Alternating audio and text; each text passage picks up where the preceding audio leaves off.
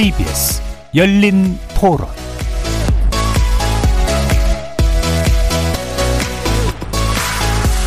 안녕하십니까. KBS 열린 토론 정준희입니다. 장애인 시위 때문에 이제 지하철이 안 가고 이제 정차돼 있고 실제로 지하철이 막히고 이제 불편은 했어요. 불편은 했는데 뭐 어떤 시든 다 뭐 불편함을 느낄 수 있겠죠. 근데 개인적으로는 내가 좀 불편하지만 그분들의 권리는 분명히 알려지고 개선돼야 한다는 측면에서는 참아야겠죠. 뭐. 최근에 처음으로 그 저상버스에서 이제 거동이 불편하신 분들이 이제 휠체어를 타고 내리시는 그 모습을 처음으로 목격을 했어요. 그걸 보면서 그동안 뭐 다니기가 대중교통 이용하기가 너무 힘들지 않았을까 이런 생각이 많이 들면서 좀 대책을 마련해줘야 된다고 생각을 했었어요. 그래도 점점 더 인식이 나아지고 있어서 이제 제가 버스를 탔었을 때 다들 뭐 기다려주시고 도와드리려고 막 하는 모습이 보면서 좀 시민의 의식이 많이 너, 나아졌구나 개선됐구나 이런 생각이 들어서 비장애인들도 뭐 여러 가지 자기들의 어떤 이권을 주장하기 위해서 뭐 가드 시위를 한다거나 불편을 주잖아요. 자기들의 어떤 권리를 주장하기 위해서 이렇게 지하철에서 하시는 거 다를 게 없다 생각해요. 오히려 그분들의 주장을 이 사회가 제대로 받아주지 못하는 부분이 안타까운 거죠. 출퇴근길 이제 지나가시는 분들한테 좀 피해는 안 끼치는 선에서는 괜찮다 생각해요. 그게 어느 정도에 좀 더 와닿게 하기 위해서 그렇게 하신 거니까. 그러니까 인프라가 덜 구축되어 있는 것 같아가지고 이런 거에 조금 더 예산 같은 것도 투입하는데 단순히 예산 투입할 게 아니라 실용적으로 활용할 수 있는 거 설치했으면 좋겠고.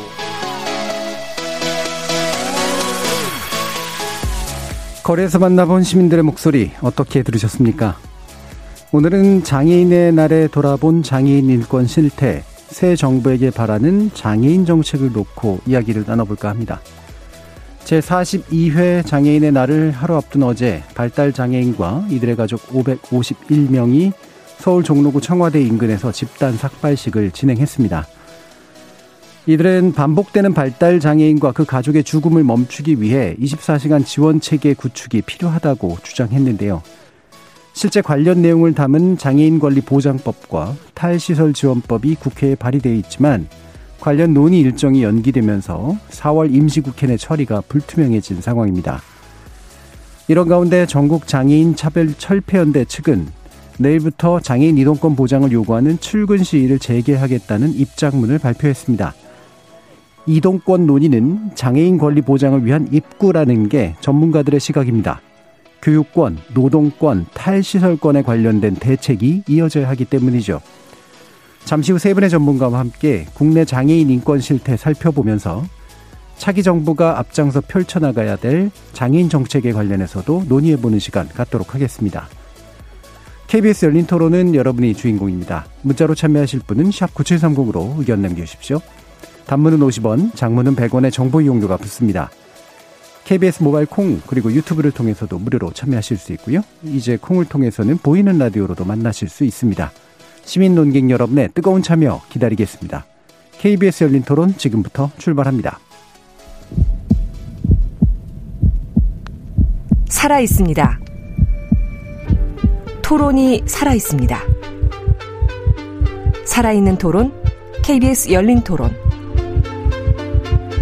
토론은 라디오가 진짜입니다. 진짜 토론, KBS 열린 토론.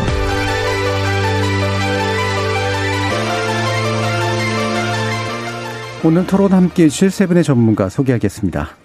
장애인법 연구회 이사시죠. 김재왕 희망을 만드는 법 소속 변호사 나오셨습니다. 반갑습니다. 명숙 인권운동 네트워크 활동가 자리하셨습니다. 반갑습니다. 이용석 장애인 인권 포럼 정책위원 함께 해 주셨습니다. 네, 안녕하십니까. 자, 42회 장애인의 날인데요. 어, 장애인 차별 철폐 날이라고 좀 더 구체적으로 장애인 단체들에서는 부른다고 합니다. 이용석 정책위원님께 그 이유 설명 부탁드리겠습니다. 네, 비교적 단순합니다. 그러니까 예를 들어서 어, 현재 지금 장애인의 날은 정부에서 결정한 네. 날이고 어, 장애인 차별 철폐의 날은 어, 2000년, 2001년도, 2002년도 정도 됐겠어요. 그때 아마 장애인 운동들이 많이 격화되어 있었고, 그 음. 당시에 어, 전장현을 중심으로 해서 활동하신 분들이 장애인의 날이 단순하게 무언가를 기념하거나 훈포상, 혹은, 혹은 뭐 장애 극복의 대상자들한테 상을 주고 끝나는 것이 아니라 예. 이제 이 날을 기점으로 해서 매년 어, 장애인들이 어, 현재 지금 보장되지 않는 여러 가지 기본권들에 대해서 우리가 투쟁해서 쟁취해야 될 것들을 아, 다짐하는 날로 갖자. 예. 이렇게 해가지고 이제 만들어진 날이기 때문에 훨씬 더 의의가 있다고 볼 수 있겠죠. 예. 그러니까 구색 갖추기식으로 그냥 대접해주는 듯하게 하지 말고 현재 장애인들이 겪고 있는 문제, 불편 그리고 권리 보장의 문제를 적극적으로 실천하는 날로 삼자. 네, 그렇죠. 그러니까 이렇게 보시면 돼요. 그러니까 근로자의 날과 예. 노동절이 따로 있잖아요. 음. 이런 것과 마찬가지로 이제 근로자의 날과 노- 노동절은 좀 이렇게 날짜가 분리되어 있지만 예, 예. 어, 장애는 이쪽 장애계도 날짜가 분리되어 있긴 해요. 세계 음. 장애인의 날은 12월 3일이거든요. 근데 어, 4월 19일 날로 정했던 이유는 뭐 이런 얘기도 있어요. 어, 어, 1년 중에서 가장 저기 비가 적게 온 날. 음. 이라는 얘기도 있고 예, 그다음에 뭐 예. 여러 가지 이 4월 19일을 기점으로 해가지고 결정하는 것이 훨씬 더 인지도가 높기 때문에 또 이게 70년대 71년도인가 결정했던 그 재활의 날을 아, 네, 계승한 날이기 심신장애자, 때문에 어, 네. 예, 네, 예. 심신장애자의 날이 82년도에 네. 장애인의 날로 음. 네, 예, 바뀌었어요. 왜냐하면. 이제 네. 유엔에서 이제 유엔에서 장애인 권리 협약 해서 장애인과 관련한 이슈가 올, 올- 전 세계로 좀 퍼졌고 예. 세계에서 이제 각국의 유엔에 가입한 나라들에게 장애인 관련한 기념일이나 이런 활동들을 하라고 했고 그때 이제 이름을 심신 장애자의 날에서 장애인의 날을 바꿨는데 뭐 사회자님도 말씀하시고 이용수님도 말씀하셨듯이 그때 그냥 상 하나 주고 음. 또 그때 되면 시설에 있던 장애인들이 그냥 외, 외출 한번 하고 예, 예. 이런 좀 보여주기식 생색내기식 이런 걸로 장애인의 날이 너무나 운영이 되어 왔기 때문에 어, 장애인 차별이라는 게 사회 구조적인 문제니까 이걸 바꾸자 이런 네. 의미로 어, 장애인 차별 철폐의 날로 국가가 지정한 장애인 날을 차별을 없애는 날로 바꾸자 이런 네. 좀 주체적인 권리 주체로서의 의미를 좀 강하게 바꾼 명명이라고 볼 수 있죠. 예. 자 그러면 그 일단 실황 파악을 좀 우리 청취자들께 어, 제공해 드려야 될 텐데 기본적으로 이제 국내에 파악되어 있는 또는 등록되어 있는 장애인의 수와 함께 또 이를 위해서 이제 예산이 책정돼 있을 거 아닙니까? 그러니까 네네. 어느 정도 규모가 되는지 일단은 짚어주시죠. 이용석 정치위원님. 네, 현재 어저께 4월 19일 날 어, 복지부에서 이제 올해 그 장애인 등록 어, 수를 발표를 했더라고요. 예. 어, 보니까 264만 5천 명 정도가 전체 인구 대비 5.1% 정도 되고 있고요.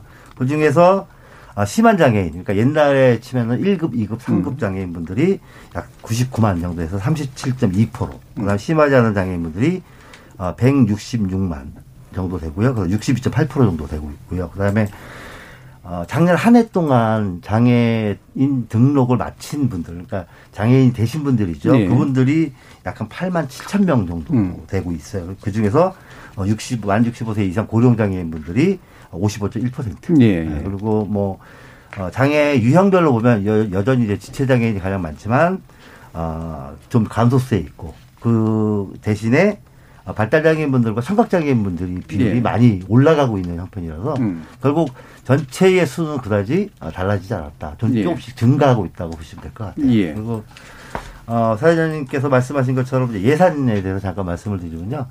어, 올해 예산은 장애인 정책 예산을 따져보면 복지부 예산이거든요. 음. 이게 4조 한 5천억 정도 예. 어, 되는 걸로 알고 있고요. 그 중에 한, 어, 1조 7천억 정도가 이제 활동전 서비스에 대한 예산이고, 그 다음에 한 6천억 정도가 이제 장애인 연금 예산이고, 또 한 9천억, 7천억 정도가, 어, 거주시설 어, 지원 예산. 음. 이렇게 구분되어 있어요. 그래서 따지고 보면 그 3대 가장 큰 예산을 잡아먹는 3대 장애인 정책 이외의 예산들은 그다지 많지 않다고 보시면 될 것 같고요. 음. 어, 작년도에 저희 어, 인권 포럼에서 어, 예산에 관련된 연구를 좀 해봤어요. 그러니까 어떤 예산이냐면 장애인 정책국 예산, 그러니까 복지부 예산 이외에 다른 부처에서 예. 장애인 관련된 사업들을 어떻게 예산을 쓰고 있는지를 알아봤더니 한 여섯 개 부처 정도에서 한 2조 한 5천억 정도를 이용하고 있더라고요. 예. 그러니까 그 2조 5천억 중에서 뭐 국토교통부, 그다음에 어 고용노동부, 그다음에 문화체육관광부가 주로 많이 하고 음. 그리고 뭐 중소기업청도 많이 쓰고 있고. 그다음에 나머지 14개 부처는 10만 원 이상 쓰지 않고 있는 상태가 음, 됐어요. 그래서 한, 한 6조 정도로 저, 어, 가늠해 본다고 한다면 우리나라 전체에서는 한1% 정도를 예. 보시면 될 것 같습니다. 예.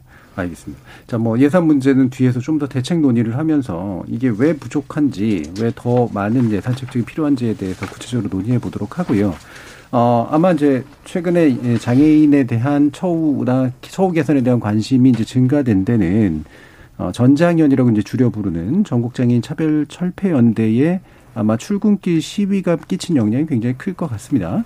그래서 이 부분이 이제 이동권 보장이라는 관점에서 어, 시작이 된 건데 물론 이 주장 자체는 굉장히 오래됐는데 이게 실현이 안 됐기 때문이잖아요. 근데 이게 이제 최근에는 야당 대표와의 논쟁으로 이제 불이 붙으면서 약간은 논의가 본질이 좀 흐려진 게 아닌가라는 그런 생각이 들어서요. 현재까지의 상황에 대한 또 세 분의 말씀을 좀 들어보죠. 명숙 활동가님 먼저 좀 말씀 주실까요?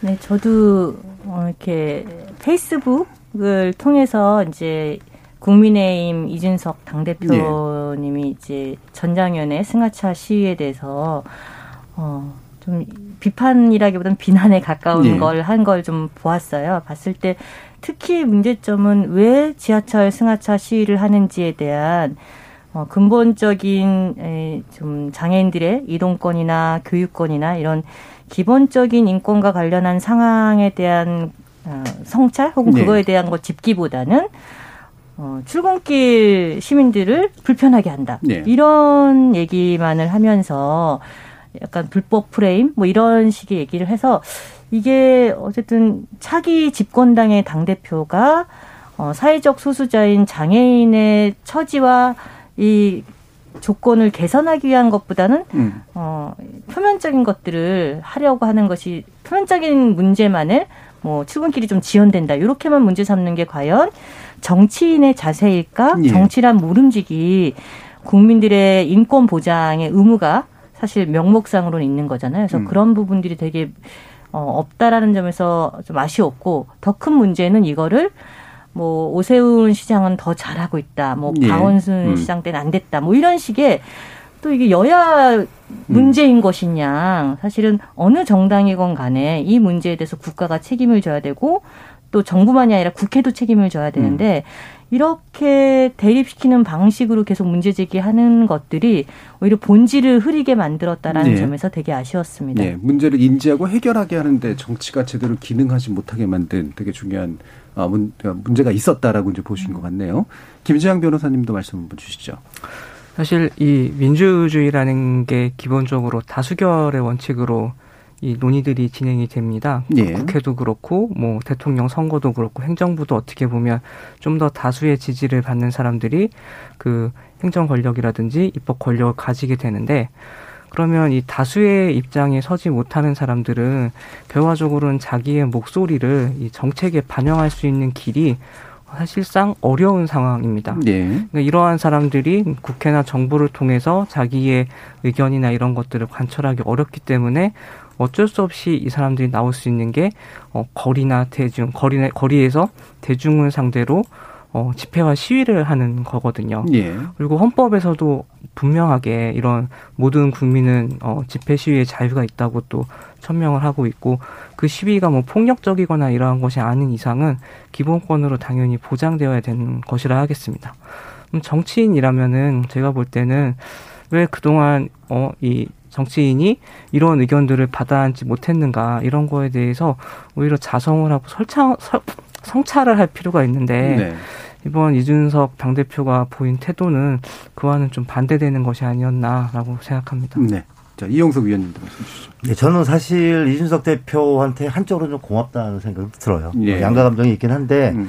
어, 두 분이 말씀하신 것처럼 그런 식의 부정, 그러니까 그분이 좀 뭔가 이슈를 선점해서 네. 먼저 던졌던 것은 사실은 저는 어쩌면 그 사람의 정치적인 어, 계산에 따라서 움직여 어, 계산을 해서 자기한테 유리하겠다고 생각했으니까 아마 이런 식으로 아마 덤볐을 것 같은 생각이 들어요. 제가 그 가장 느꼈던 게 최대 다수의 불편을 야기하는 네. 시위라고 어, 표현을 했잖아요. 그게 무슨 얘기냐면 어, 이미 장애인들이 시위하는 것이 그러니까 또 장애인들의 어, 이동권을 보장하기 위해서 요구하는 것들이 소수라는 걸 그분이 분명히 인지한 상태다. 그러니까 예. 결국 정책 싸움을 벌여도 자기한테 그닥 손해 보지 않을 것이라는 계산을 하에 어, 이슈를 제기했던 것 같아요. 네. 어, 근데 그 덕분에 사실은 현재 우리나라 대부분의 언론들에서 오늘 이 자리도 마찬가지지만 장애 이동권에 대한 문제가 대단히 큰 이슈화되었다는 거예요. 그래서 네.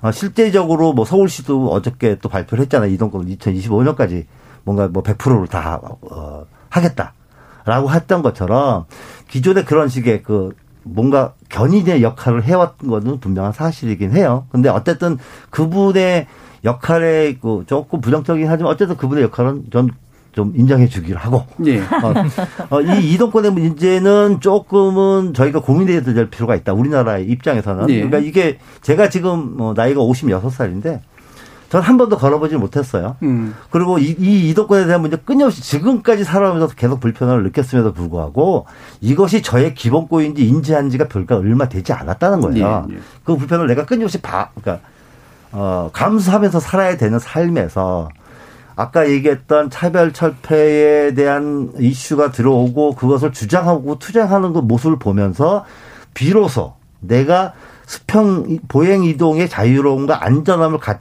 갖는 것이 음. 나의 기본권이라는 걸 비로소 깨닫게 됐다는 거예요. 예, 예. 그건 아마 저뿐만이 아니라 기존의 장애인 당사자들의 삶에서 체화되었던 것들을 좀 깨트리는 역할을 해야지 않았나 이번 기동권 어, 이동권 이슈나 예. 이런 것들이 이런 예. 그래서 저는 어 부정적인 문제 절반 긍정적인 문제도 또 어느 정도 절반을 차지하는 역할을 하고 했다라고 음. 평가하고 싶습니다. 예. 예.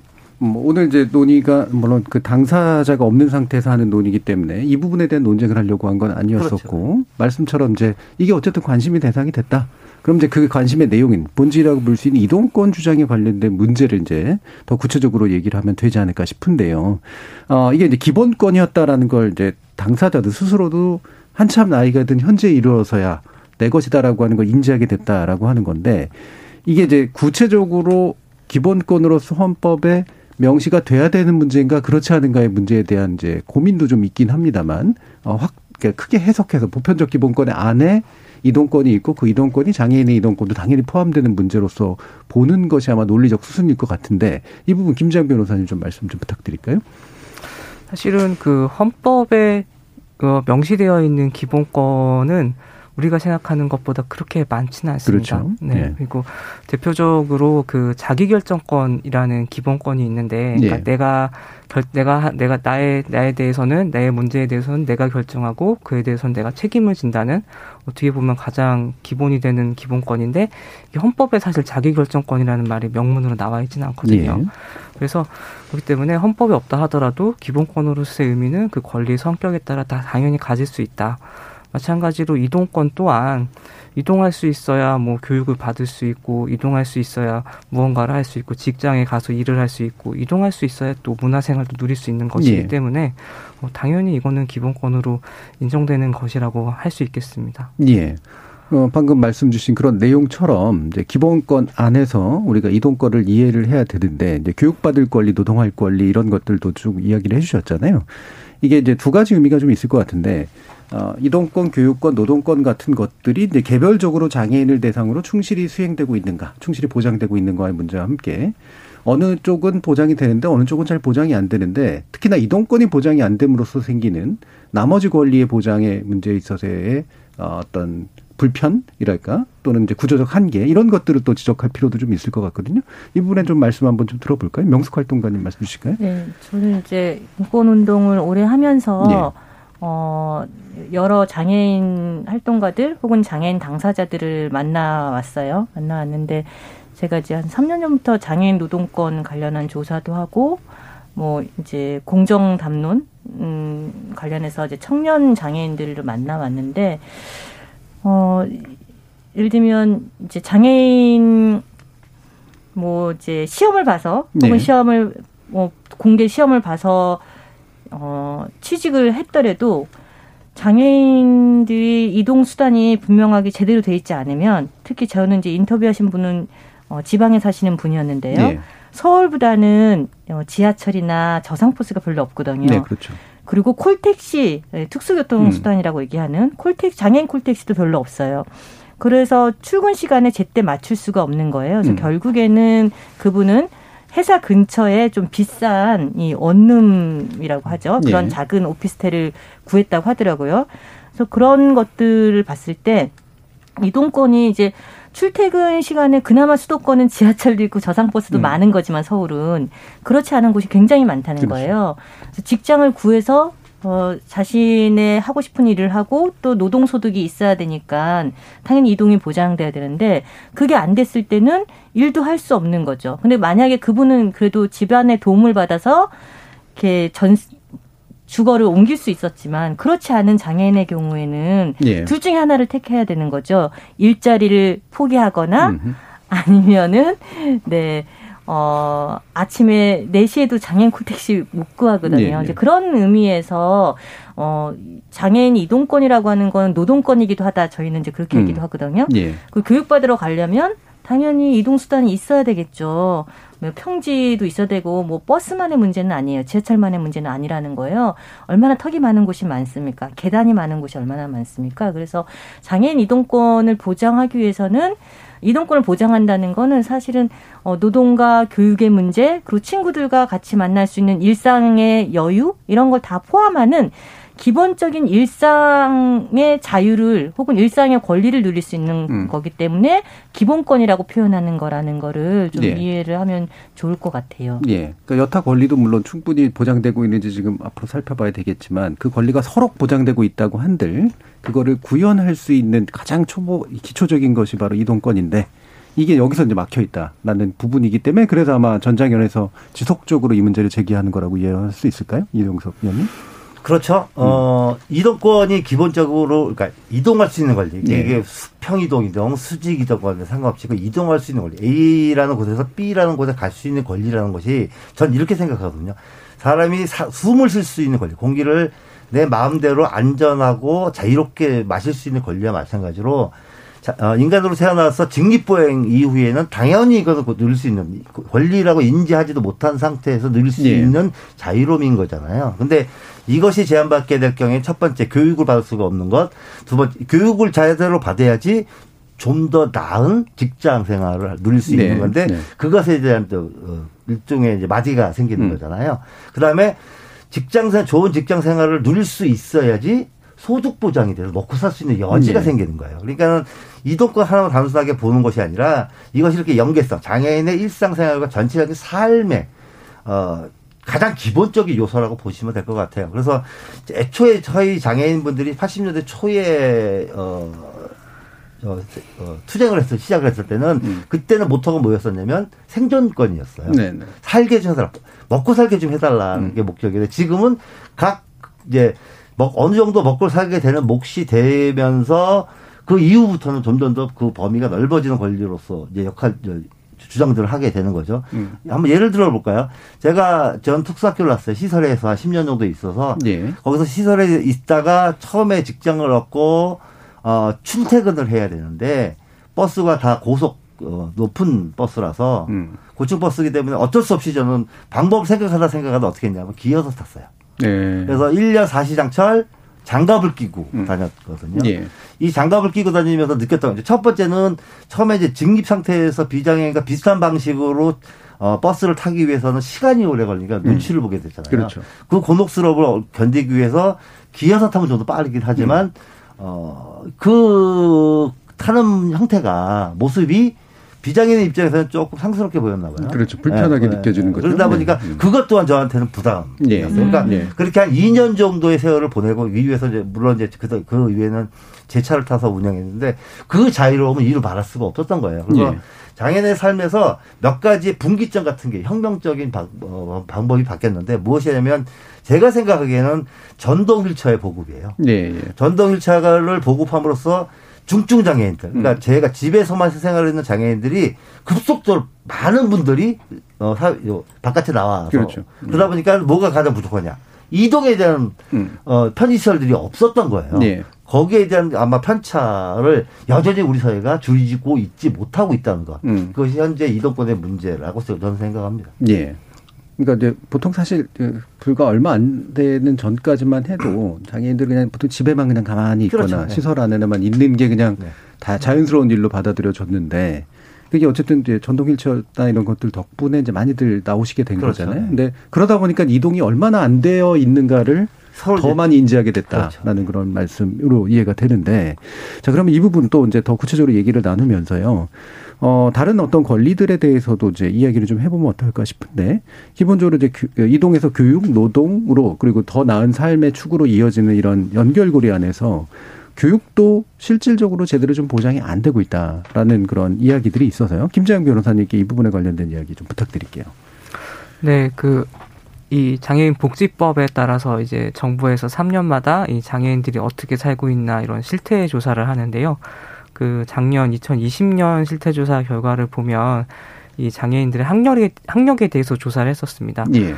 그래서 그 65세 미만인, 그러니까 65세 이상의 고령자 빼고 65세 미만인 장애인들만 대상으로 해서 조사를 한 결과만 보더라도 어, 전체 자, 장애인 다섯 명 중에 한 명이 초등학교 이하의 학력, 음. 그리고 한 나머지 다섯 명 중 한 명, 그러니까 그 나머지 또 다섯 명 중 한 명은 어, 중졸 이하의 학력. 그리고 전체 장애인의 한 85% 정도가 고등학교 졸업, 고등학교 졸업 이하의 학력을 가지고 있었어요. 네.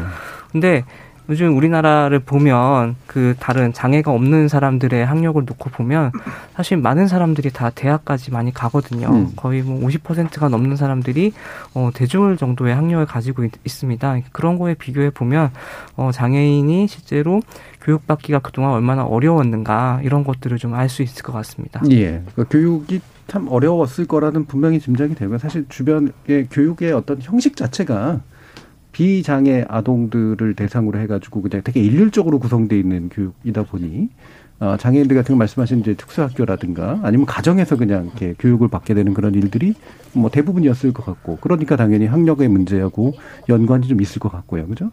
그 실제로 그런 경험도 많이 있으실 텐데요, 용 선생님. 그렇죠. 저는 음. 뭐 제가 시설에 들어갔던 이유 중에 가장 큰 이유가 교육받기였어요. 예, 예, 예, 전 시골이어서 어, 초등학교, 그러니까 국민학교죠, 당시에는. 국민학교가 우리 집에서 한 4, 4km에서 5km. 그 다음에 음. 중학교는 7km, 8km. 어, 어, 고등학교는 뭐 10km, 15km 이상 갔어야 예. 되니까 거의 불가능한 상태였기 때문에 저희 어머니가 저를 업고 당기다, 업고 당기다 힘들고, 야, 너 중학, 저 중학, 초등학교 이상 못 보내겠다. 그래가지고 어쩔 수 없이 시설에 들어가서 거기서 다행히 예. 예. 중학교, 고등학교를 졸업했어요. 음.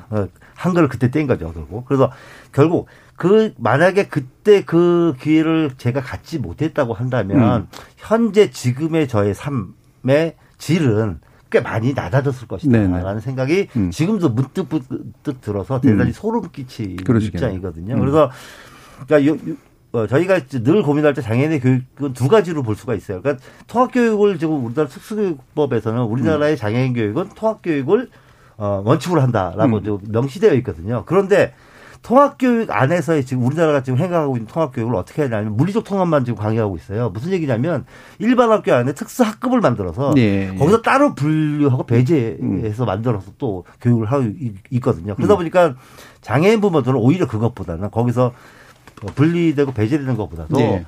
차라리 특수학교를 제대로 만들어서 음. 교육을 하는 것이 훨씬 더 당사자한테 훨씬 더 이득이다라고 음. 주장하는 방식으로 좀 나아가고 있거든요. 예, 예.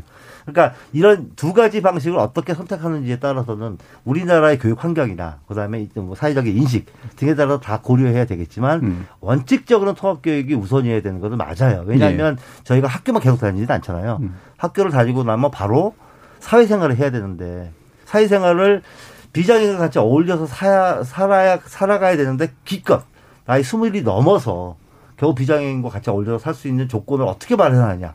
이런 문제가 또 생기거든요. 그래서 네. 장애인 교육은 좀 더 촘촘하고 좀 제대로 그러니까 특수 교육이 필요한 분들이 분명히 있을 수 있을 것 같아요. 그러니까 그분들에 대한 문제. 그다음에 어 일반 학교에서 어떻게 해서든지 어, 수요 어, 어, 같이 어, 화합해서 어, 다닐 수 있는 사람들도 분명히 존재하니 이분들에 대한 어, 뭐 문제들을 저희가 좀 촘촘히 들여다보고 정책화 시켜야 될 예. 필요가 있는데 그제 첫 번째가 편의시설이라는 음. 거예요. 그러니까 현재의 일반 학교 편의시설을 얘기하는 것이 너무 좀 무섭고 두렵기도 해요. 음. 그러니까 뭐 그 정도까지나 갈 수 있을까요? 예, 그러니까 음. 학교에 가서 학교 내에서의 생활. 요즘에는 또 교실을 옮겨 다니면서 수업을 하는 경우가 네. 많기 네. 때문에 거기서 엘리베이터를 설치 요구한 음. 요구를 해야 된다거나 아니면은 기본적인 시각장애인 분들이나 청각장애인 분들한테 정보 제공에 필요한 각종 기기를 요청하는 것들이 과연 얼마나 우리나라의 교육당국 그다음에 비장애인 사회 어, 사회에서 그걸 받아들여주고 이들한테 받을 필요한 어, 그것이 조건이 되는지를 이해하는, 이해시키는 게 오히려 더 힘들지 않을까 하는 고민도 사실은 있어요. 그럼에도 불구하고 유엔 장애인 권력에서 이미 분명하게 얘기했어요. 교육에 대한 것은 장애인들은 대단히 중요한 거니까 음. 장애 아동부터 해서 이분이 성인에 이르기까지 그 다음에 어, 죽을 때까지 어, 말 그대로 통합교육 어, 교육을 통해서 이분들에 대해 끊임없이 역량 강화를 시켜야지 예. 이분이 비장애인과 어, 같이 어울려 살 수 있는 한 사람의 시민으로서 역할을 할 것이다. 음.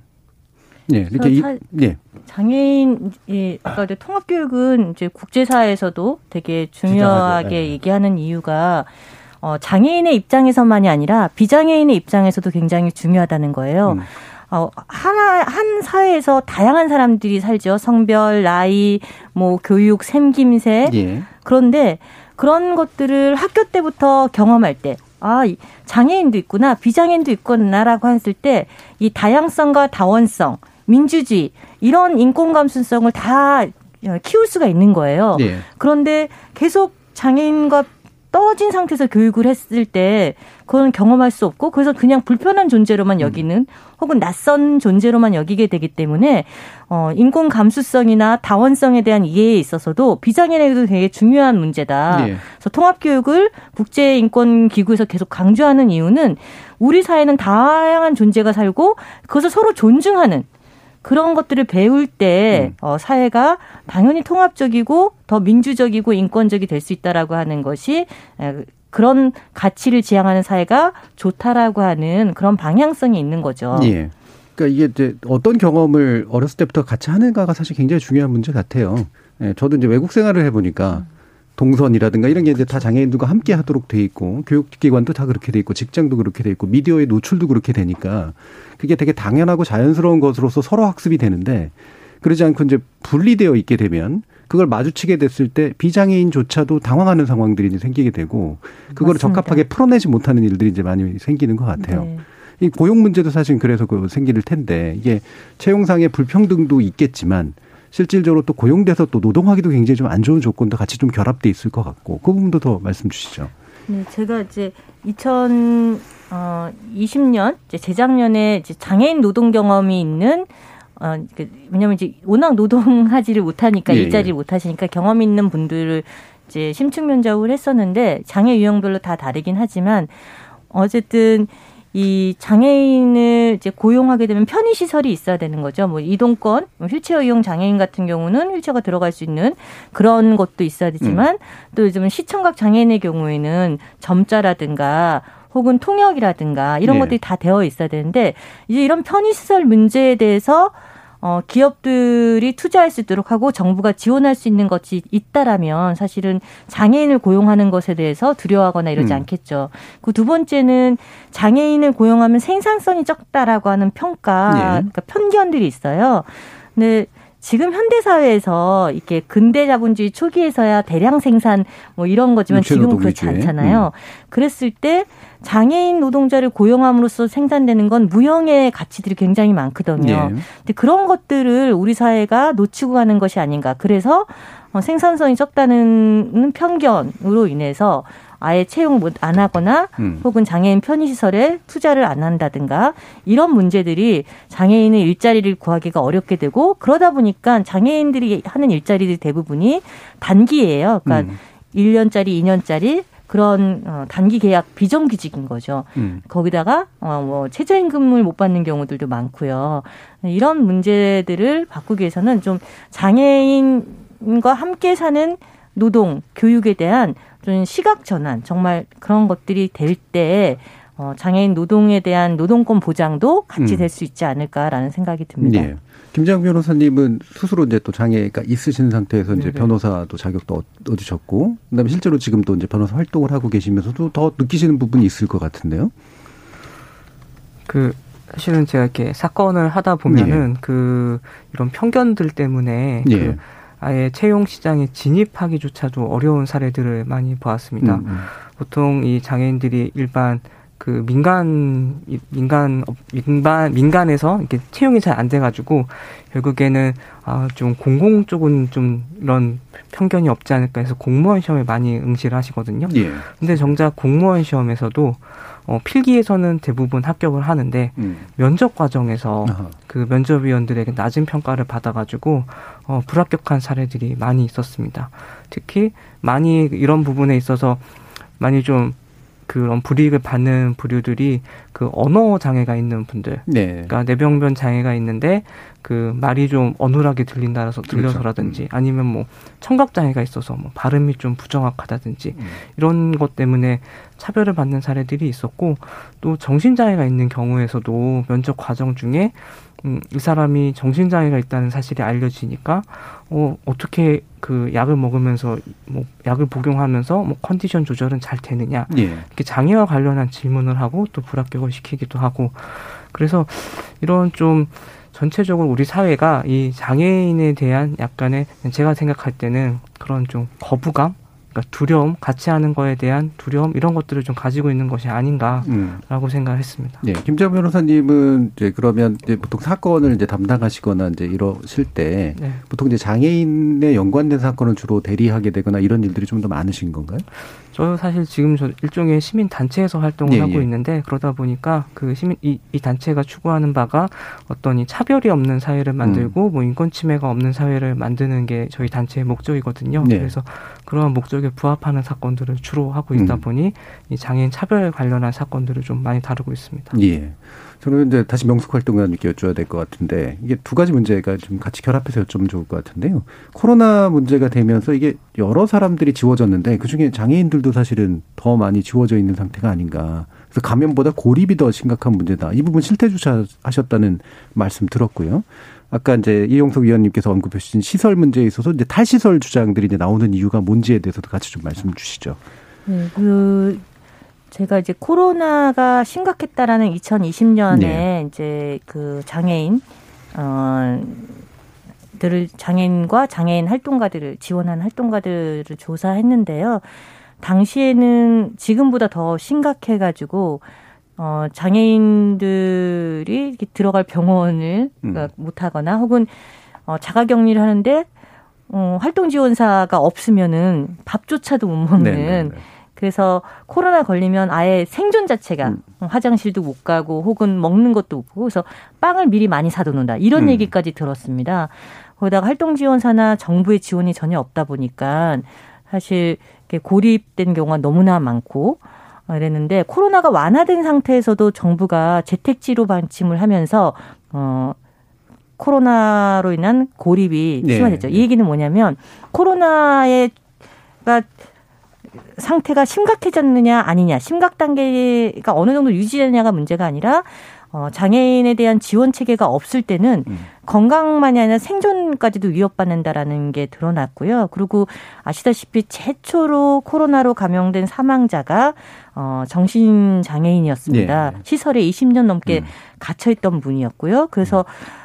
코로나에 감염돼서 어, 죽은, 죽을 위기에 있어서야 시설에서 나왔다는 얘기가 네. 굉장히 우리에게 음. 주는 시사하는 바가 있습니다. 장애인들이 얼마나 많이 시설에 갇혀 있고 그것이 집단 감염이라는 음. 형태로 드러나게 되는지 이런 것들이 코로나 시기에 사회적 소수자들의 이 건강권과 생명권에 대한 환기 이런 것들을 하게 된 음. 계기라고 생각을 하고 있고요. 음. 그런 점이 이제 시설 장애인만의 문제가 아니라 아까 재가 장애인 네. 집에 있는 장애인들은 아까 활동 지원 서비스가 없어서 그렇다고 했잖아요. 그것만이 아닙니다. 뭐 예를 들면 검사를 받으러 가야 되는데 휠체어 유형 장애인 같은 경우에는 턱 있는 보건소나 병원이 너무 많아서 구하기가 어렵고 지금은 이제 장애인 단체나 인권 단체가 얘기를 해서 그래도 전화해서 음. 어 그런 편의 시설 이른바 턱이 없고 엘리베이터가 있는 병, 병원을 물어보면 알려주긴 하거든요. 근데 처음엔 그것도 없었어요. 음.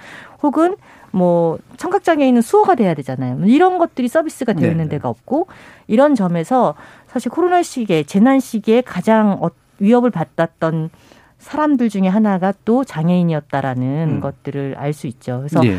앞서 이제 탈시설이 중요한 건 집단 감염이라고 하는 음. 노인 요양 시설만이 아니라 장애인들이 집단으로 거주하는 시설에서 감염률이 굉장히 높았습니다. 그리고 어, 이것은 장애인 사망률이 비장애인에 비해서 23배가 높다라는 그 네. 수치의 네. 근거이기도 하죠. 왜냐하면 시설에 갇힌 사람들이 집단 감염되고 제대로 치료받지 못하고 네. 어, 죽는 경우가 너무나 많았기 때문에 어, 탈시설이 중요하다라고 하는 음.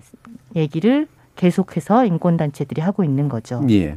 자, 이런 부분들, 어, 실제로 이제 장애인의 자립, 자율, 그리고 뭐, 그 공존, 이런 방식에 대한 적극적인 이제 대책이 필요한 것들을 보여주는 사례들이 아닐까 싶은데요. 이에 대해서 잠시 후 2부에서 살펴보도록 하고요. 지금까지 들어온 청취자 문자 일단 또 들어보고 가겠습니다. 정희진 문자 캐스터.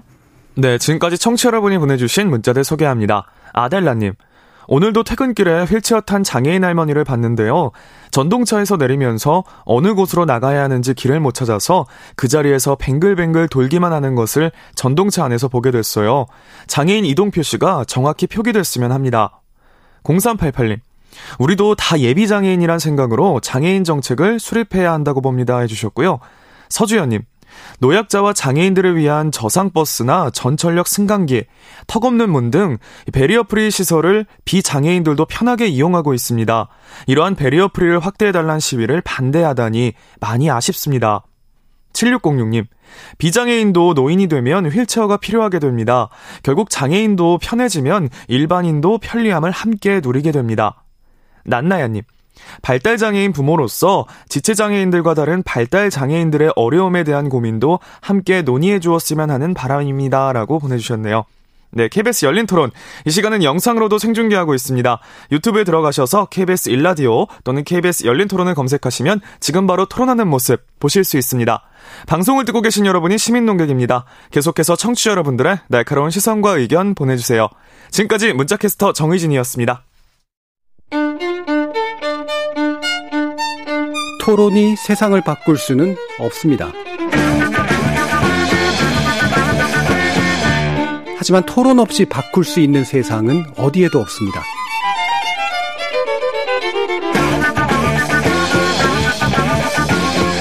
세상의 선한 변화를 갈망하는 당신.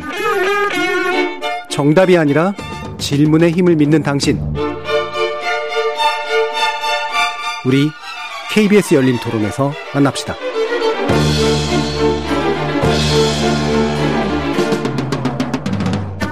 KBS 열린 토론 장애인의 날에 돌아본 장애인 인권 실태 새 정부에게 바라는 장애인 정책이라는 주제로 명숙 인권운동 네트워크 활동가 이용석 장애인 인권 포럼 정책위원 공익인권 변호사 모임인 희망을 만드는 법 김재왕 변호사 이렇게 세 분과 함께 하고 있습니다. 자, 지금 전장현 측이 대통령직 인수위원회에 이동권 보장 관련 요구 사항을 전했고요. 답변을 요구했는데 어제 이제 관련 입장이 발표됐습니다. 여기에 대한 이제 평가도 좀 여러 가지가 있는데 일단 김재왕 변호사님부터 어, 이에 대한 평가를 좀 먼저 부탁드리겠습니다.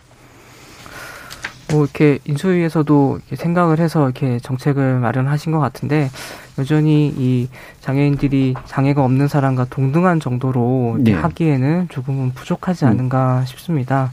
그래서 또 듣기로도 이 전장년에서 내일부터 이에 대해서 받아들여질 때까지 다시 음. 지하철 시위를 재개하겠다라고 했다는데 조금 더 인수위에서 적극적으로 이런 문제들을 고민해 주었으면 어땠나 하는 아쉬움이 좀 남았습니다. 예, 어느 정도 답변은 하고 있었는데 실제로 부족함이 너무 크게 좀 느껴지기 때문에 생기는 일이겠죠. 이용석 음. 위원님도 좀 지적해 주시죠. 네, 인수위에서 발표한 걸 제가 읽어봤는데 어, 별로 달라진 게 없어요. 저기 음. 어, 대선 때 그 여덟 개 공약 발표했잖아요. 예. 어, 그 국민의힘에서 그 내용의 되풀이가 아닌가 생각이 들어서 너무 아쉬웠거든요. 그러니까 그분들이 얘기하는 어 그러니까 인수위 저 그다음에 어, 차기 윤석열 정부가 생각하는 장애인 이동권의 문제, 그 다음에 그, 그들이 생각하는 장애인 개인 일한제, 뭐, 요 정도, 그 다음 나머지 것들은 좀 미시적인 어, 제도라서 그거 빼놓고요. 어, 두 가지만 봤을 때 첫 번째 이동권에, 이동권에 대한 문제는 대부분 다 편, 그러니까 어, 증차에 대한 걸로 대응을 하고 있어요. 그러니까 뭐 증차. 뭐 저, 예, 그 저상버스 예, 저상버스 늘리는 거예요. 그다음에 예. 장애인 콜택시를 100명, 현재 150명당 한 대꼴인데 음. 100명당 한 대꼴로 증차하겠다. 뭐 이정 이런 방식이기 때문에 현재 근데 법 그러니까 여러 가지 법들하고 상충되는 게 좀 많아요. 예. 무슨 얘기냐면 어, 저상버스 같은 경우에는 현재 버스가 대표차 시에 이제 바뀌게 되는 거잖아요. 음. 근데 그게 그 열, 차의 수, 어, 수명이 어, 어, 그 당시에 토론회 때그 이준석 대표가 얘기했던 5에서 6년이 아니라 10년에서 11년이에요. 네. 그럼 2025년까지는 하겠다고 하는데 그게 지금 가능이나 하겠냐고요. 음. 그러니까 그 현재 법상에서 보면 네. 그렇다면 기존의 그 어, 수령이 되지 않는 버스를 어, 바꾸겠다는 얘기잖아요. 결국에는. 네. 근데 이런 논리로 자꾸만 이렇게 미봉책으로 좀 다가서는 게 좀 아쉽. 뭐요. 음. 현실적으로 좀 안 될 것 같은데 느낌 자꾸만 그런 생각이 들어서요. 예, 그래서 예.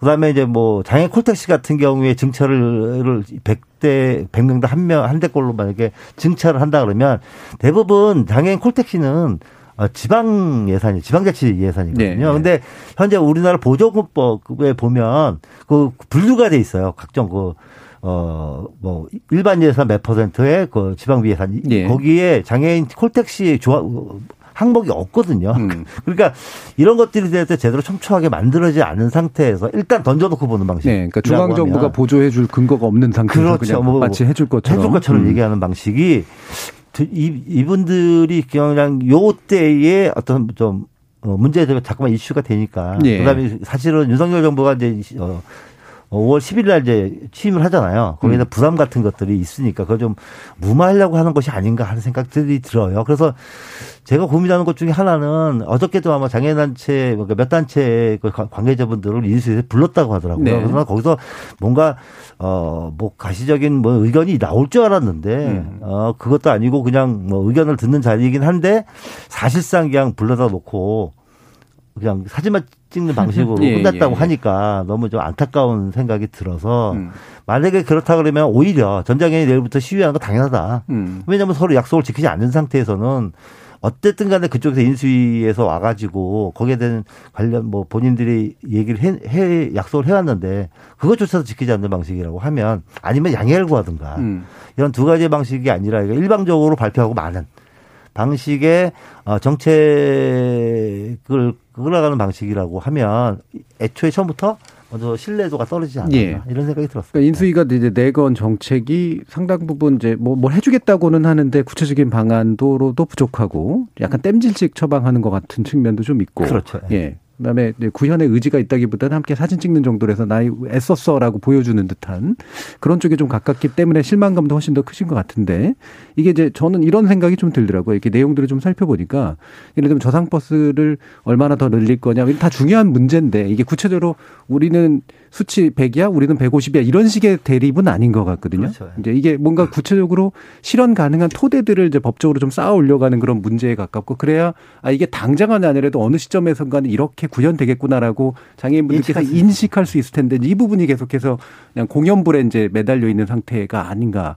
그런 생각이 드는데 혹시 또 명숙 활동가님 좀 지적해 주시죠. 네, 말씀하신 대로 사실 이제 그 개인 예산제도 매우 예. 추상적으로 얘기된 거고 음. 어 계속 중앙 정부에서 지원할 수 있는 법적 근거 지방 정부는 정말로 지자체 서울시는 돈이 많으니까 그렇죠. 괜찮지만 예, 지방으로 가면 그렇지 않거든요. 음. 그렇기 때문에 이제 법으로 법적 근거를 만들어 음. 지원할 수 있게 하고 그래서 어느 지역에 살더라도 어, 이동과 교육과 노동에 대한 권리를 비장애인과 동등하게 누릴 수 있도록 해야 한다. 예. 왜냐하면 장애인도 국민이니까 음. 인간이니까 이제 이런 건데 그런 부분들에 대해서는 없고 그냥 어 이게 인간의 삶이라는 게 통합적이잖아요. 노동, 음. 교육, 이동이 다 그런 건데 어 우리 버스 몇 개 할 거야. 음.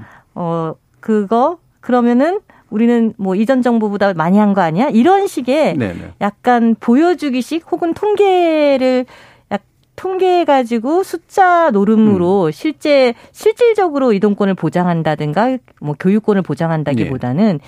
그런 방식으로 대책을 내놓기 때문에 어, 더 신뢰하지 못하게 돼서 음. 어, 전장현이나 장애운동계에서는 이건 책임 있는 장애인 정책이 아니다. 네. 왜냐하면 사실 국제사회에서는 그렇게 얘기하거든요. 국제인권기구에서는 사회권 보장을 위해선 당연히 재정이 필요하다. 음. 근데 그 재정은 어 가용 자원을 다 사용해야 한다는 얘기를 해요. 그러니까 네. 예를 들면 우리나라는 음. 세계 경제 10위국이에요. 음. 굉장히 경제 대국이거든요. 음. 그럼 그 경제 대국에 맞게 국가 재정에 맞게 장애인 정책을 위한 장애인 사회권, 이동권, 교육권을 위한 재정을 투입을 해야 되는 네. 거거든요. 네. 그래서 국제사회에서는 한국은 이렇게 돈이 많은 나라인데 음. 왜 장애인의 어 인권을 보장하기 위한 정책에는 돈을 안 쓰냐라고 네. 어, 요구를 하는 거죠. 우려하고 그래서 바꾸라고 권고하는 음. 거죠. 이제 그런 점에서 어, 이거는 국가로서의 책무라고 하는 점을 좀 차기 집권 당인 어, 뭐, 국민의힘이나 윤석열 인수위가 인식을 못하고 있는 게 아닌가라는 예. 좀 아쉬움이 있습니다. 예. 예. 그래서 저도 약간 우려가 되는 게 이런 거거든요. 예를 들면은 전장현에서는 지하철에다가 엘리베이터 두 대는 설치해야 된다라는 얘기를 하는데 인수위 쪽에서 한 대를 하겠다라고 하면 한 대 차이 가지고 싸우나 이제 이런 식의 생각으로 잘못해서 빠질 수가 있잖아요. 근데 기본적으로 이제 국가의 어떤 책임을 명시하는 법들이 대부분 기본법으로 이제 보통 표현되고 기본법의 토대로 해서 기타의 구체적인 또 정책을 실현 가능한 법들이 쌓아 올려지게 되는데 이런 체계가 이제 만들어져 있지 않은 점이 훨씬 더 근본적인 문제가 아닌가. 라는 생각이 드는데 이 장애인 권리 보장법이 그와 같은 어떤 측면들을 좀 가지고 있는지 김재영 변호사님 좀 말씀 주실까요?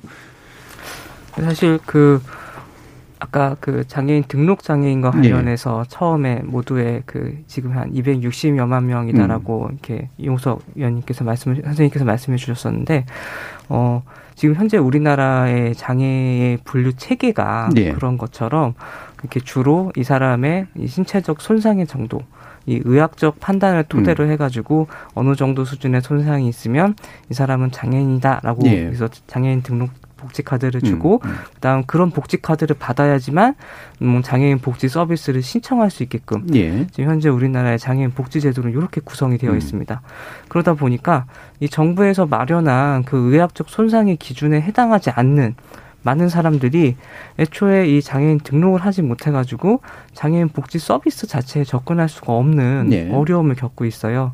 어, 대표적으로 많이 얘기하는 부류가 어, 치매입니다. 음. 사실 굉장히 많은 어르신들이 지금 치매로 고통을 받고 있고 삶에 있어서 어려움을 겪고 있는데 지금까지 우리나라 장애인 복지법상 이 치매를 이 이유로 해서 장애인 등록을 받아주지를 않았었거든요. 음. 그래서 이 장애계에서는 더 이상 이런 의학적 기준으로 인해서 장애인을 구분해서 그, 그 의학적 기준에 따라서 이 서비스를 제공하지 말고 이 장애인의 욕구를 중심으로 음. 물론 손상도 물론 심사를 할 땐 보긴 봐야겠지만 중요한 건 이 장애인이 어떠한 사회적 욕구가 있고 어떠한 필요가 있느냐 그리고 그 욕구와 필요에 맞는 맞춤한 복지 서비스를 제공해야 된다라고 네. 지속적으로 이야기를 해왔고 이게 국제 인권 조약인 장애인 권리 협약에서도 음. 계속해서 얘기가 되오던 바였습니다. 그래서 이러한 내용을 가지고 좀 새롭게 이 장애인 복지 제도를 좀 바꿔보자라는 첫 시작이 이 장애인 권리 보장법이라는 생각이 음. 들어요. 그래서 장애인 단체에서도 계속 이 법 제정이 필요하다고 얘기를 하고 있고 정부에서도 어느 정도는 좀 저는 합의점을 찾아가고 있지 않는가 싶은데 예. 어서 빨리 이게 좀 제정이 되었으면 좋겠습니다. 음. 그 관련된 예. 네. 말씀 주시죠. 네. 잠깐 말씀을 제가 아는 걸 좀 말씀을 드리고 싶은데요. 현재 지금 장애인 권리 보장법이 그 발의가 된 게 세 가지 법이 지금 발의가 예. 돼 있어요. 현재 김민석 의원이 발의된 것은 이제 정부 법안이고요. 음. 그다음에 장혜영 의원 정의당의 네. 최혜영 의원 이렇게 세 분이 이제 발의를 해놓은 상태인데 현재까지 논의된 것들은 없어요. 음. 어, 저번 주에 아마 관련 공청회를 했, 고요 음. 어, 장애 관련 공청회를 하면서 대부분의 논의가 탈시설 지원법 을 중심으로 논의가 이루어져 예. 사실상 장애 권리 보장법에 대한 논의는 거의 없지 않았나 싶어요. 근데 어, 들리는 바로는 어, 김민석 안 그러니까는 이제 정부 법안이 어느 정도 지금 저기 뭐 검토를 하고 있다. 음. 왜냐하면 이게 어, 나름대로 또 그 문재인 정부의 국정과제예요. 음, 음. 어, 그러다 보니까 그 임기가 끝나기 전에 어느 정도 어, 골경만 만들어서 통과를 시켜야 된다는 논의가 있기는 하, 있는가 본데 문제는 현재의 어, 김인사관에는 아무것도 들어있는 게 없어요. 예. 어, 영향평가 하나 들어가 있어서 만약에 이게 되면 오히려 뒤에 가가지고 관련되는 우리 장애인들의 권리나 이런 것들을 다시 또 재개정을 해야 되는 상황이 돼서 최소한 장애 쪽에서 요구했던 여러 몇 가지 많은 그 정책 중에서 어 뭐뭐 뭐 집단 소송제나 단, 단체 소송제나 예. 아니면 뭐 국가장애인위원회 설립 그다음에 탈시설에 대한 법적 근거 명시 뭐 이런 음. 것들은 최소한 보완이 된 상태에서 어, 제정이 돼야지 올바른 방식으로 나아가지 않을까 이런 이런 생각을 하고 있습니다. 예. 그럼 방금 언급 주신 이제 탈시선 지원법에 관련해서는 명숙 활동가님께서 좀 말씀 주실까요? 네. 저는 이제 인권 활동하면서 시설 조사를 몇 번 나갔어요. 근데 그런데 시설 조사를 그래도 응해주는 데는 좀 괜찮은 데거든요. 네, 예, 예. 뭐 꽃동네도 가봤었고, 뭐 부산에 괜찮다고 하는 데도 갔었지만 사실 어 우리가 보기에는 어, 괜찮다고 하는 것이 욕을 좀 덜한다, 음. 혹은 덜 때린다예요. 근데 사실 제가 보면은 갔던 데에서도 저희가 조사하러 다섯 명이 갔었는데 거기서 이제 다리를 못 쓰시는 장애인 분이 있었는데 어, 휠체어조차 지급이 안 돼서 음. 그분은 기어 다니고 계신 거예요. 음. 그럼 사실 편의시설 제공이 안 된 시설인 거죠. 외출도 허가를 받아야 되는 네. 거예요. 거기에는 여덟 분이 제가 이제 저희 지금 스튜디오만한 곳에 여덟 분이 생활하고 계셨어요. 그러면 이게 과연 어, 일상적인 인간다운 삶을 누리는 것이냐? 저희는 그렇게 생각하지 않잖아요. 네. 네. 그리고 아까 이제 청취자분께서 발달장애인 얘기 하셨는데 음. 어, 시설에 많이 계신 분들이 발달장애인 분들입니다. 음. 어, 자폐든 지적 능력이 어, 적다든 혹은 예. 다양한 발달 장애인들이 어, 시설에 갇혀요. 왜냐하면 시설에서 나올 수 있으려면 24시간 지원이라고 하는 것들 그렇죠. 혹은 교육이나 노동 이런 것들이 같이 보장이 돼야 되거든요. 음. 자립해서 살 수 있는 주거 정착금만 있어서는 되지 않습니다. 음. 이게 통합적으로 어, 생계 지원이나 혹은 이동 서비스나 그리고 어, 교육이나 노동할 곳 이런 것을 통합적으로 할 수 있는 것이 돼야 되는데 그게 안 되는 거죠. 예. 그래서 그런 음, 정착금이 지방 정부가 아니라 중앙 정부가 할 수 있도록 하는 거랑 음. 그다음에 인권 침해가 일어나는 곳에서는 사실 빙산의 일각이라고 하잖아요. 음. 한 번 드러난 데는 실제 드러난 것보다 더뭐 100배는 인권 침해가 더 많거든요. 네. 그래서 이제 원 스트라이크 아웃제라고 한 번 드러나면 바로 그 시설은 폐쇄할 수 있고 음. 거기 있는 분들을 탈시설할 수 있도록 지원해 주는 음. 이런 것들을 포함하고 있습니다. 그래서 어이 지원할 탈시설 장애인 수를 해마다 만드는 것도 중요하지만 음. 현재 시설에 대한 점검까지 포함하는 이게 이제 탈시설 지원법에 있는 거고요. 어, 그러할 때 이 시설에 갇힌 장애인들이 최소한 이게 맞고 얼마 전에도 이제 시설에 계신 장애인들이 어 막 맞았 어, 네. 구타당하고 뭐 이런 게 드러났잖아요. 음. 이제 그런 일들은 최소한 없어지지 않을까라고 네. 생각합니다. 물론 횡령 같은 이런 음. 경제적 비리도 굉장히 많고요. 어, 노, 어, 일을 부여먹고도 일을 시키고도 음. 노동의 대가라고 하죠. 임금도 주지 않는 경우들도 굉장히 많습니다. 그래서 예, 예. 이런 것들이 사라지게 하려면 탈시선 지원법에 있는 인권 침해 시설에 대한 원스트라이크 아웃제, 그다음에 탈시설할 수 있는 사람들에 대한 어, 지원 지원 정책 이런 것들이 같이 포함된 법안입니다. 음, 이른바 시설이라고 하는 것들이 이제 그분들이 좀 어떻게 잘 케어받도록 해줘야 되는 건데 오히려 인권 침해가 일어나고 사회적 분리나 고립을 조장하는 그런 일들이 되기 때문에 그 부분에 대한 한 가지 이제 규제와 함께 동시에 어, 바깥으로 나오셨을 때 이제 24시간 지원 시스템과 결합되면서 네. 자유로울 수 있도록 자립할 수 있도록 해주는 게 이제 그런 골자다라고 이해가 좀 되네요. 그러면 아까 또 이제 언급해 주신 부분이 집단 소송제, 단체 소송제 뭐 이 부분에 관련된 부분. 이건 김재영 변호사님 좀 말씀 주실까요? 아, 이거는 이호 위원님께서 좀 단체 소송 단체 소송제 네. 도입에 관련해서 어 장애인 지원이 이루어져야 된다. 어. 예, 아무래도 장애가 장애인들이 이게 사건 피해를 당한 경우에 예. 본인이 직접 나서가지고 소송을 제기하거나 하는 데 있어서 음. 어려움을 겪는 경우들이 많이 있습니다. 특히 그 시설에서 피해를 입은 지적장애인들 같은 네네. 경우에는 그 자기가 어떤 피해를 입었는지에 대해서 스스로 진술하는 데 있어서 그렇군요. 어려움을 겪는 경우들이 많거든요. 예. 그런데 지금의 이 소송 제도 아래서는 어쨌든 피해자가 소재기를 해야지만 음. 그거에 대해서 배상을 받을 수 있고 그리고 소송에 들어가게 되면은 피해자가 자기의 피해에 대해서 입증을 해야 되는 이러한 어려움들이 존재합니다. 예. 그래서 이 사람들이 실질적으로 구제를 받기 위해서는 이 사람들을 좀 더 조력할 수 있는 예컨대 어떤 믿을 만한 장애인 단체가 이들을 대신해 가지고 소송을 제기할 수 있다거나 한다면은 훨씬 이 사람들의 피해 구제가 조금 용이해질 수 있거든요. 음. 그래가지고 장애계에서는 이러한 것들을 좀 요구하는 것 같아요. 예. 그리고 저 약간 약간 탈시설과 관련해서 음. 조금 한 마디만 더 네, 드리면은 저는 이 탈시설이 가장 필요한 이유는 음. 시설이 아무리 서비스가 좋고 훌륭하다고 하더라도 그 안에서는 집단 생활이 이루어지기 때문에 예. 개인의 자기 결정권이라든지 음. 사생활의 자유를 침해 당할 수밖에 없는 구조인 것 같아요. 예. 그리고 그 시설 안에서 장, 우리나라 대부분의 시설들이 구조를 보면 굉장히 외딴 곳에 있는 경우들이 많습니다. 음. 그렇다 보니까 시설에 살고 있는 장애인들이 무언가 본인의 욕구를 실현하기 위해서는 거기에 일하고 있는 종사자 에 의존해서만 네네. 그 욕구를 실현할 수밖에 없거든요. 그러다 보면 이 위계 관계가 자연스럽게 형성될 음. 수밖에 없어요. 그러다 그렇기 때문에 종사자들이 학대를 하거나 폭력을 행사해도 문제 제기하기가 어려워지는 거죠.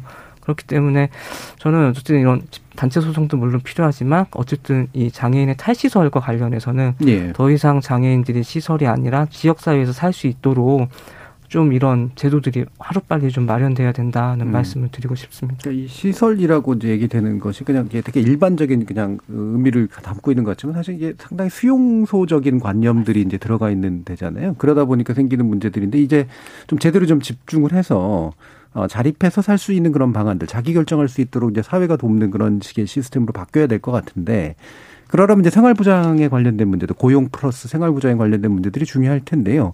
어떤 이제 제도들도 제안하고 계신지 이용 의원님께서 좀 말씀 주시죠. 네, 저는 아, 이번 대선에서도 음. 각 정당에다가 같이 제안을 했던 건데 예. 물론 이제 다 이제 까였어요.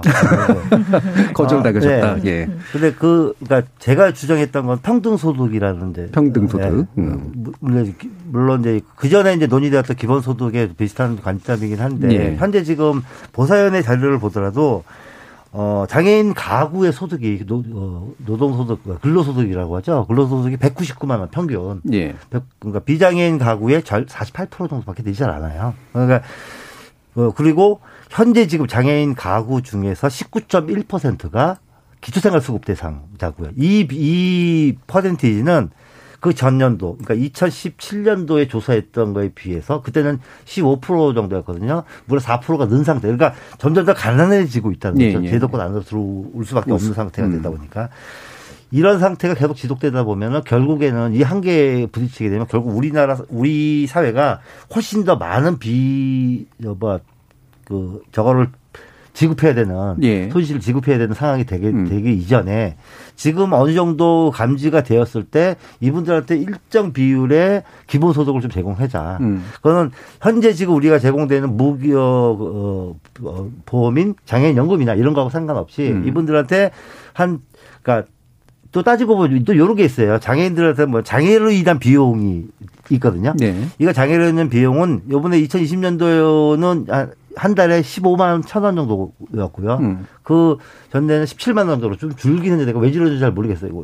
저 실제 수를 잘 안 믿어서. 음. 뭐 아무튼 평균치를 장애 비용별로 평, 평균치를 다 따지다 보니까 이런 상황이 된 것 같은데 예를 들어서 뭐 어, 신장 장애인 한 달에 40만 원 정도 장애로 인한 비용이 들고 예. 그다음에 아예 저 장애 유형 중에서는 아예 안 드는 비용도 있어요. 예. 그걸 다 평균 치료하니까 15만 원. 그럼 1년이면은 한 180만 원 정도 되잖아요. 음. 그 비용을 보존해 줘야 되는데 그 방식을 어떻게 만들어 가느냐. 이거를 어 그러니까 소득 보장 형태로 어 만들어 가면 따져보면 한 70만에서 80만 원 정도가 나오더라고요. 예. 그래서 그 정도의 비용을 우리나라가 충분히 아, 감당할 수 있지 않을까. 요번에 보니까 지원금을 주는 거 보니까 충분히 감당하고 남겠더라고요. 음. 그래서 그런 것들을 감당을 함으로써 앞으로 있을 장애인 빈곤에 대한 문제를 조금씩 조금씩 좀 이렇게 메꿔나가고 그다음에 네. 그걸 좀 이렇게 보, 보존하는 방식으로 가야 되지 않을까 이런 생각을 꾸준히 해왔어요. 그래서 음.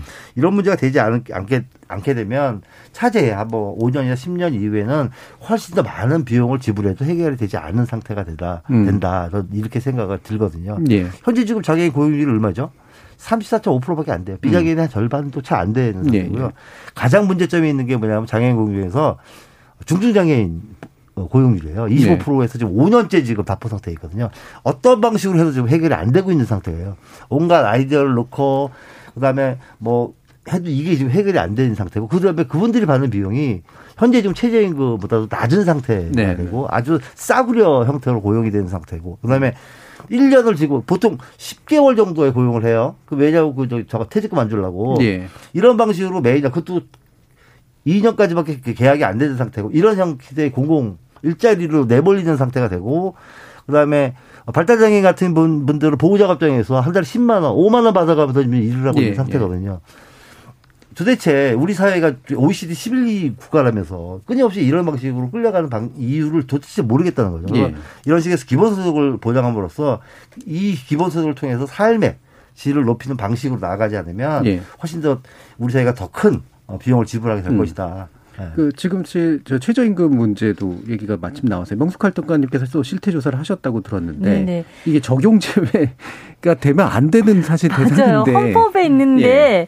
현재 최저임금은 헌법에는 최저임금을 네. 줘야 한다 이렇게 돼 있잖아요. 근데 최저임금법 7조에는 근로능력이 현저히 낮은 자에 대해서는 최저임금을 안 줘도 된다라는 예외 조항이 있어요. 7조. 음. 그래서 이거를 어, 인권운동계, 장애운동계는 이걸 폐지한다라고 얘기를 하고 있고요. 예. 그러다 보니까 아까 이제 10만 원 얘기하셨고 20만 원 물론 뭐 그거보다 더 주는 데도 있어요. 90만 원 주는 데도 있고 음. 저희가 작년에 조사한 데는 좀 어, 제빵사들은 일이 워낙 많으니까 막 그런 데는 뭐 100만 원 가까이 받는 데도 예. 있고 최저임금은 물론 주는 데도 있지만 이런 적용제외 사업장이 있어요. 보호 작업장을. 음. 그 허가를 받으면 뭐 20만 원 줘도 되고 10만 원 줘도 돼요. 근데 제가 작년에 조사했을 때는 대략 평균 25만 원을 받고 있더라고요. 20만 원.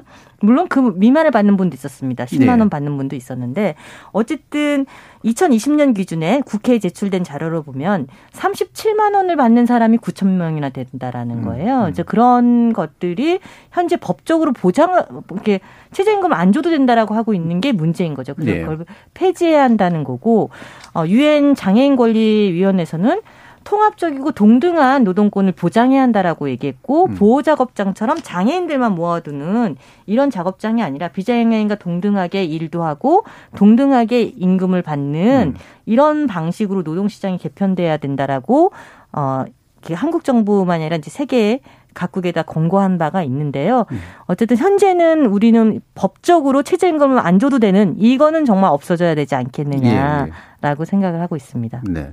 그럼 다시 마지막으로 이제 김재영 변호사님께 어, 지금 인수위라든가 새로운 정부가 또 해야 될 일도 많고요. 이게 다시 뭐 또 특정 정부만의 문제가 또 아니기 때문에 기본적으로 어떤 문제를 중심으로 해서 차근차근 해결해 주기를 바라는지 실제 요구 사항이라고 하는 것들은 무엇인지에 대해서 시간이 많이 남지는 않았습니다만 네. 한 1분에서 1분 30초 내로 좀 말씀 주시면 좋을 것 같습니다. 사실 뭐 전장위원회에서는 음. 뭐 장애인 권리보장법이라든지 뭐 탈시설 지원법이라든지 그리고 이런 이동권 보장이라든지 다양한 요구를 하고 있는 것으로 알고 있습니다. 어 근데 저는 이 자리에서 그냥 개별적인 구체적인 요구 사항보다는 네. 이 어떤 태도, 접근하는 음. 방식에 대한 전환이 좀 필요한 것 같아요. 지금까지 우리 사회에서 이 정책이 실현되는 걸 보면 일단 장애인을 고려하지 않은 정책을 실현하고 그 뒤에 장애인들이 이 정책에서 장애인들이 소외되고 배제되었다라고 얘기했을 때 그제서야 아 그걸 다시 하는데 뭐 돈이 음. 많이 들고 예산이 들어서 어렵다 이런 식으로 전개되는 네, 네. 경우들이 많이 있었습니다. 그런데 이걸 좀 관점을 바꿔가지고 처음 정책을 도입할 때부터 음. 아 이러한 정책의 수혜자가 장애가 있는 사람이 있을 수 있다. 네. 뭐 장애뿐만 아니라 뭐 노인이 있을 수 있다. 뭐 그런 뭐 아동이 있을 수 있다. 이런 것처럼 음. 그동안 우리가 흔히 고려하지 않았던 대상에 대해서 애초에 정책 초기 단계에서부터 이런 것들을 좀 점검하고 음. 좀 설계하는 과정이 좀 필요하다. 음. 그래야지 전체적으로 예산도 추가되고 이렇게 좀 불필요한 음. 지출을 좀 막을 수 있지 않을까라고 생각을 하고 그런 점에서 그 이런 정책을 설계하는 사람들이 좀 따지 생각해 볼 때 이 기준이 그냥 장애가 없는 사람이 예, 예. 기준이 되어서는 안 된다. 장애가 있는 사람을 기준으로 해서 그러한 방식으로 정책을 만들어야 된다는 음. 얘기를 좀 드리고 예, 싶습니다. 그러니까 따로 특별한 장애인 정책보다는 정책 자체가 장애인을 고려해서 전반적으로 구성하는 모든 정책이 예. 이게 이제 제일 중요한 문제인 것 같다라는 되게 주, 중요한 지적을 해주신 것 같습니다. 자, 오늘 KBS 열린 토론은 이것으로 모두 마무리할까 하는데요. 오늘 함께 해주신 이용석 정책위원님, 김지영 변호사님, 그리고 명숙 활동가님 세 분 모두 수고하셨습니다. 감사합니다. 네, 감사합니다. 감사합니다. 선천적 장애뿐만 아니라 후천적으로 장애를 갖게 되신 분 적지 않죠. 나이가 들어갈수록 제 주변에도 그런 분들 수가 늘고 있으면 보는데요. 저 역시 삶의 어느 단계선가 찾아올 장애를 피할 수 없을 거라고 생각합니다. 상황이 이러함에도 장애인의 존재는 우리의 사회적 삶 속에서 거의 철저히 지워져 있습니다.